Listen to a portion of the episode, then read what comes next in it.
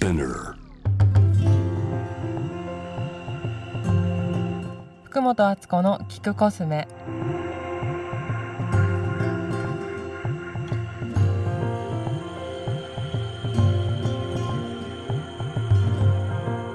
こんにちは福本敦子です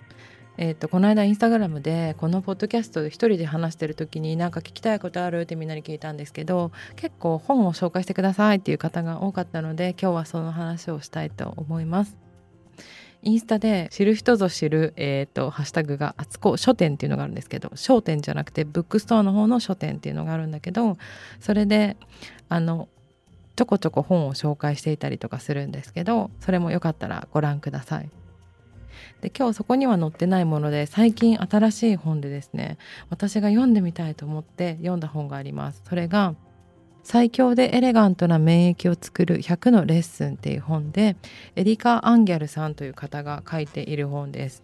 エリカ・アンギャルさんはこうフードとか栄養学好きな人は知ってるかなと思うんですけどオーストラリア生まれのすごく綺麗な方でえっ、ー、とミス・ユニバースのジャパン公式栄養コンサルタントっていうので結構知ってる方が多いんじゃないかなというふうに思います。えっと、世界一の美女になるダイエットとか30日で生まれ変わる美女ダイエットとかなんかそういう本を書いてる方なんですけどあのスーパーフードを広めた方でもあって私前コスメキッチンで働いてた時にエリカさんお会いしたことがあるんですね。でお会いして、えっと、イベントの司会をやったのかな？なんかちょっとこうご挨拶してその日だけご一緒したって感じだったんですけどなんか出てる雰囲気がものすごくキラキラして綺麗な人だなって思ったのを結構10年ぐらい前だと思うんですけど覚えています。でその時にグルテンフリーがいいよっていうふうに小麦をちょっと抜くみたいなことをおすすめしてくださってえちょっとこのなんかいい感じのエネルギーが出てる人が言うんだったら一回やってみようと思って2週間小麦を抜いてみたんですね。そしたらやっぱりむくみとかすごくすっきりしたしなんか一緒にいつもいる友達とかからもなんかすっきりしたねって言われることが増えてあれ？なんか効果が出てるのかなって思って以来小麦はあの絶対ゼロじゃないんですけどケーキとか食べるから。少し控えめにしています。花粉症とかの改善にもいいっていう風に言われたりとかしています。そんなエリカさんのあの今まで勉強してきた免疫力についての100のヒントが書いてある本であの栄養学的にこんなあの成分とかこんなご飯をとるといいよみたいな風に書いてあったりこんな食品がおすすめだよっていうのが載ってたりもするしあとはその免疫が上がる方法心編みたいなことだったりとかあと私がすごくいいなと思った文をちょっと紹介しますね。自律神経のこととかも書いてありました。本当にそうだよなと思ったんですけどあの社会が生み出す孤独はウイルス感染と同じぐらい大問題ですっていう文があってわかるみたいな今結構人と会えなくなったりとか、まあ、そういうところにも気を使ったりもちろんしなくてはいけないんだけれどもなんか人間本来が持っている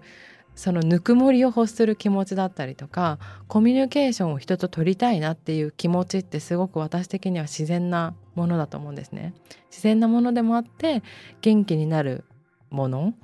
でもあると思うからそれをなんか全て断絶してしまうのはなんか違うんじゃないかなっていうふうに思っていて。まあ、新しいコミュニケーションの方法としてオンラインが普及したっていうのもあるかもしれないけどなんだこの気持ちとしてなんか全てをダメってするんじゃなくてなんかちょっとグレーじゃないけれどもじゃあその大切な部分を残しながらどうやったらこう触れ合いとかコミュニケーションが取れるのかなっていうのをちゃんと意識的に考えていくっていうのはやっぱ大切なことだなっていうふうに思いました。あとはちょっとしたおしゃべりで病原体を寄せ付けない体づくりをするこれ女性すごくわかると思うんですけど私も一人で仕事をしている時間が長いのであのちょっとしたすごくくだらない話をできる友達って本当に大事にしてるんですけど、まあ、どうでもいいことを話して笑ってすっきりするみたいなことがの積み重ねが結構自分を支えてくれる時もあるしあなんかそんなこと忘れないでいたいなっていうふうにこの本を読んでもう一回思いました。で去年の自粛の時に、えっと、パブリックオーガニックのピローミストがみんなの自律神経のバランスを取るために結構人気が出たんですけどその中でやっぱり一番売れていたというか人気が出たのがインスタで紹介した「会いたくて会えなくてスプレー」っていうやつだったんですよ。それはネロリとかクラリセージだったかな女性ホルモンのバランスをこう取るような香りだったんだけど結構その会いたくて会えなくてっていうのをスプレーっていう名前を聞いてこれ私じゃんってみんなが思ってくれて使ってくれたんだなっていうふうに私も感じてるんだけどやっぱりこうみんな人間だから心のどこかではこう他者とつながりたいとかコミュニケーションを取りたいっていうのが本能的にあってその名前にグッと来てくれたんじゃないかなっていうのを思い出しました。なんかその免疫力っていう言葉が